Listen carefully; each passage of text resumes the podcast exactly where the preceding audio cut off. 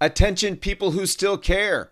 How can regular people like us invest in a way that fixes our broken financial system? This is the question we ask on the Crowd Effect podcast. I am your host, Paul Lovejoy, activist investment advisor at Stakeholder Enterprise. On today's show, the Federal Reserve on Friday releases its master account list to the public for the very first time. What is the master account list? Why should anyone care about it? And with the Fed exposing their list in plain view for everyone to see, it begs the question does size really matter? But before we get into that, I'd first like to talk about what is the master list of accounts. So, the master list of accounts is kind of like the roster of players for a sports team. So, let's say the manager of the New York Yankees, Aaron Boone, uh, let's say he was sitting in his office trying to decide who would pitch in the upcoming game. You know, he had a lot of good pitchers to choose from, but he had to make sure he chose the right one for the matchup. Now, Boone looked over his player roster, which was like the master account list for the Yankees, and it showed him all the pitchers on the team, their stats, and their strengths and weaknesses. Boone studied the roster carefully, looking for any trends or patterns that might help him make his decision. After a while, Boone decided to go with Gerrit Cole. Cole was one of the best pitchers in baseball, and he had a good track record against uh, the team that they were playing. Boone knew Cole, that Cole would give the Yankees the best chance to win. The next day, Cole took the mound and pitched a complete game shutout. The Yankees won the game, and Boone was glad that he had made the right decision. The player roster is like the master account list in the sense that it shows all of the available options and their strengths and weaknesses. The manager has to use this information to make the best decision for the team. In the same way, the Federal Reserve uses the master account list to make sure that the right financial institutions have access to its payment systems. Which brings us to our news story. The Federal Reserve has made a list of firms that have access or are seeking access to the central bank's master accounts and payment services public just last Friday. The Fed said that it is making the list public in an effort to promote transparency. The database will be updated on a quarterly basis. Having a master account uh, list allows approved financial institutions to access the Federal Reserve's payment systems. This gives them the ability to settle payments and other financial transactions in real time. The Fed had initially resisted calls to make the list of master account holders public. However, it reversed course after Congress passed a law in 2022 requiring the central bank to do so. The list of master account holders includes a variety of financial institutions, including banks, payment processors, and cryptocurrency exchanges. The database also lists firms that have applied but not yet been granted a master account. The publication of the master account list is a significant development in the effort to increase transparency around the Federal Reserve's payment systems. It will allow the public to see which firms have access to these critical systems and how they are being used. The list is available on the Federal Reserve's website. Now, being able to use the Fed's payment systems play an important role in the smooth functioning of the US economy. They allow businesses and consumers to send and receive money quickly and efficiently, which helps support economic growth. Now, the Federal Reserve currently have the following payment systems. Uh, they have something called FedWire, which is a real time gross settlement system that allows financial institutions to transfer funds between their accounts at the Federal Reserve. FedWire is used for high value, time sensitive payments such as wire transfers. Uh, there's also something called the Automated Clearinghouse or ACH, which you've probably seen. Now, it's a batch processing system that allows financial institutions to exchange debit and credit entries between their accounts. The ACH is used for a variety of payments such as direct deposits, direct debits, and recurring payments. There's also something called CHAN, which is the Clearinghouse ACH network. And this is a private sector uh, network that competes with the Federal Reserve's ACH system. Now, CHAN is used by a variety of financial institutions, including banks, credit unions, and payment processors. And then there's something that will happen called the Fed Now service. And it's going to be a new real time payment system that will allow financial institutions to send and receive payments instantly. The Fed Now service is expected to launch later this year or sometime in 2024. In addition to these payment systems, the Federal Reserve also provides a variety of other services to facilitate the movement of money, such as check clearing and money transfers. These services help to ensure that the U.S. financial system is efficient and reliable. Here are some reasons I think making the list public is a good thing.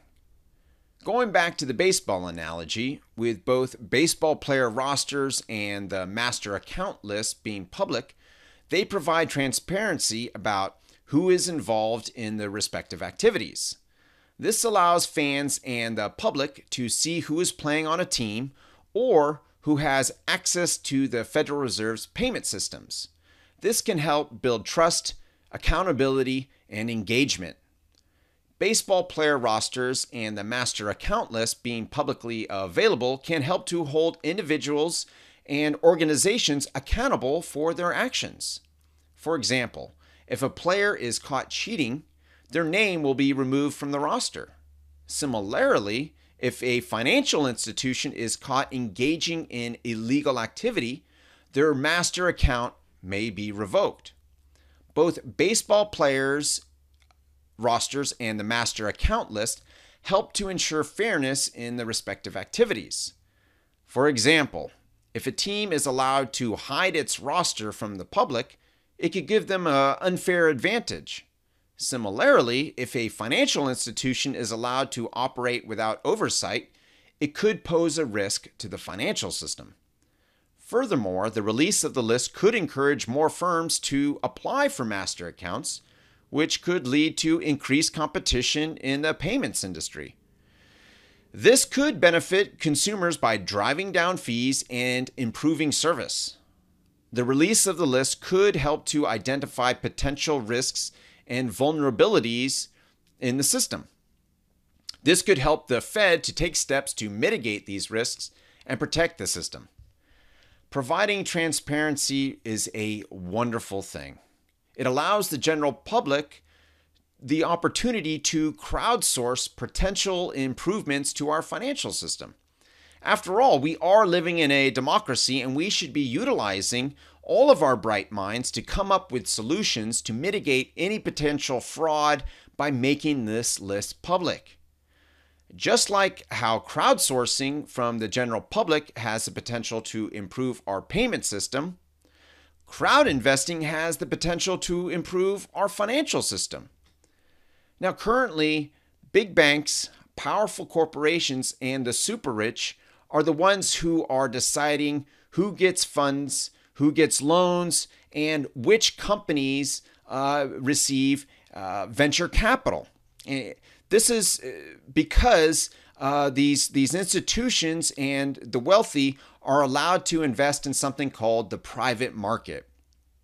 Now, the general public has access to the stock market, which is also called the public market, uh, but these companies are already established. Uh, we don't get an opportunity to shape how new companies are formed. That's all. That's all going on in the private market.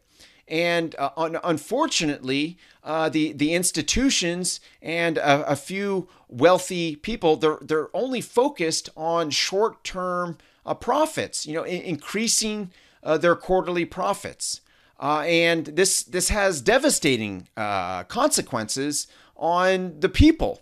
And the people we don't we haven't had a say in how companies get formed until recently. Now, back in 2015 and 2016, new laws were put into place allowing the general public access to the private market via crowd investing. Now, for the first time, uh, the general public can have a say in who gets a loan, who receives venture capital, and which projects and companies receive needed funding. Uh, in, in the past, small businesses uh, couldn't receive funding from the general public, and, and it was too expensive for them to seek out uh, funding uh, from uh, the, these corporations. And, and oftentimes they didn't want to deal with the small businesses. And so there is this real need, there's a real need uh, to, to fund small businesses, community organizations, and social enterprises. Now, we can do that. We can fund these these companies. We we can fund small businesses, and we can now uh, earn a return on our on our investment dollar from it as well. Uh, now I'm a fiduciary, uh, meaning that I am legally and ethically bound to look out for my client's best financial interest. Now I, I want to say that investing uh, in the stock market really isn't in your best financial interest. Um, and uh, there was a paper that was recently put out uh, earlier this year uh, from McKinsey and Company showing uh, the returns of the stock market are declining, declining, and uh, institutional investors, accredited investors, are leaving the public market to for the higher returns of the private market. Uh, now, the, the private market is riskier. It does have higher returns, but it's riskier. And here's the beautiful thing uh, with crowd investing uh, and they, there are low minimum investment requirements. So instead of you know a handful of uh, wealthy people uh, funding, you know uh, a million dollar investment, you know ten uh, you know, uh, uh, 10 uh, wealthy people uh, putting up 100K each or, you know, institutions to fund a project. Well, now 10,000 um, uh, people of the general public can fund the same million dollar project with only $100 each. Uh, so this has really shifted the game. Now there are investment minimum requirements as little as ten dollars, and so this uh, mitigates the risk uh, the risky nature of the private market. It, it allows the general public to get incredibly diversified. You know, if, if you're if you have a thousand dollars to invest, you could be diversified in a hundred different uh, projects, loans, and and startup companies and business ventures, and it, it's a way not only that to to shape our future economy to not just uh, have to create companies that are focused on the short term uh, gains uh, of just increasing their quarterly profits. But instead, we can uh, participate in creating companies that look out for all stakeholders and not just shareholders. Now, a stakeholder is uh, anyone who has an interest in the success of a business. So, this can be the company's uh, employees and customers. Uh, there are suppliers and vendors, uh, the company's investors and shareholders, uh, the community the company operates in, the environment uh, the company is in, um, and uh, it, it, it having being looking out for all stakeholders is a long-term approach. And it, it it, it values uh, uh, the longevity of a company and not just the short-term gains and and this and having a pressure to increase quarterly profits and and committing uh, unethical um, acts because of that pressure. Well, it doesn't exist, and and that has negative negative consequences, not just uh, you know on the the company's success, but also it, it damages our environment. It, it's making the rich getting richer, and the rest of us, you know, just stuck in the same place. So crowd investing is, is really this is a unique unique time in history where the general public now can have a say in how our economy is shaped for future generations. My name is Paul Lovejoy. I am a crowd investor, and I see you are one too. If you'd like to know how to fix our broken financial system legally, ethically, and without confrontation, go to stakeholderenterprise.com.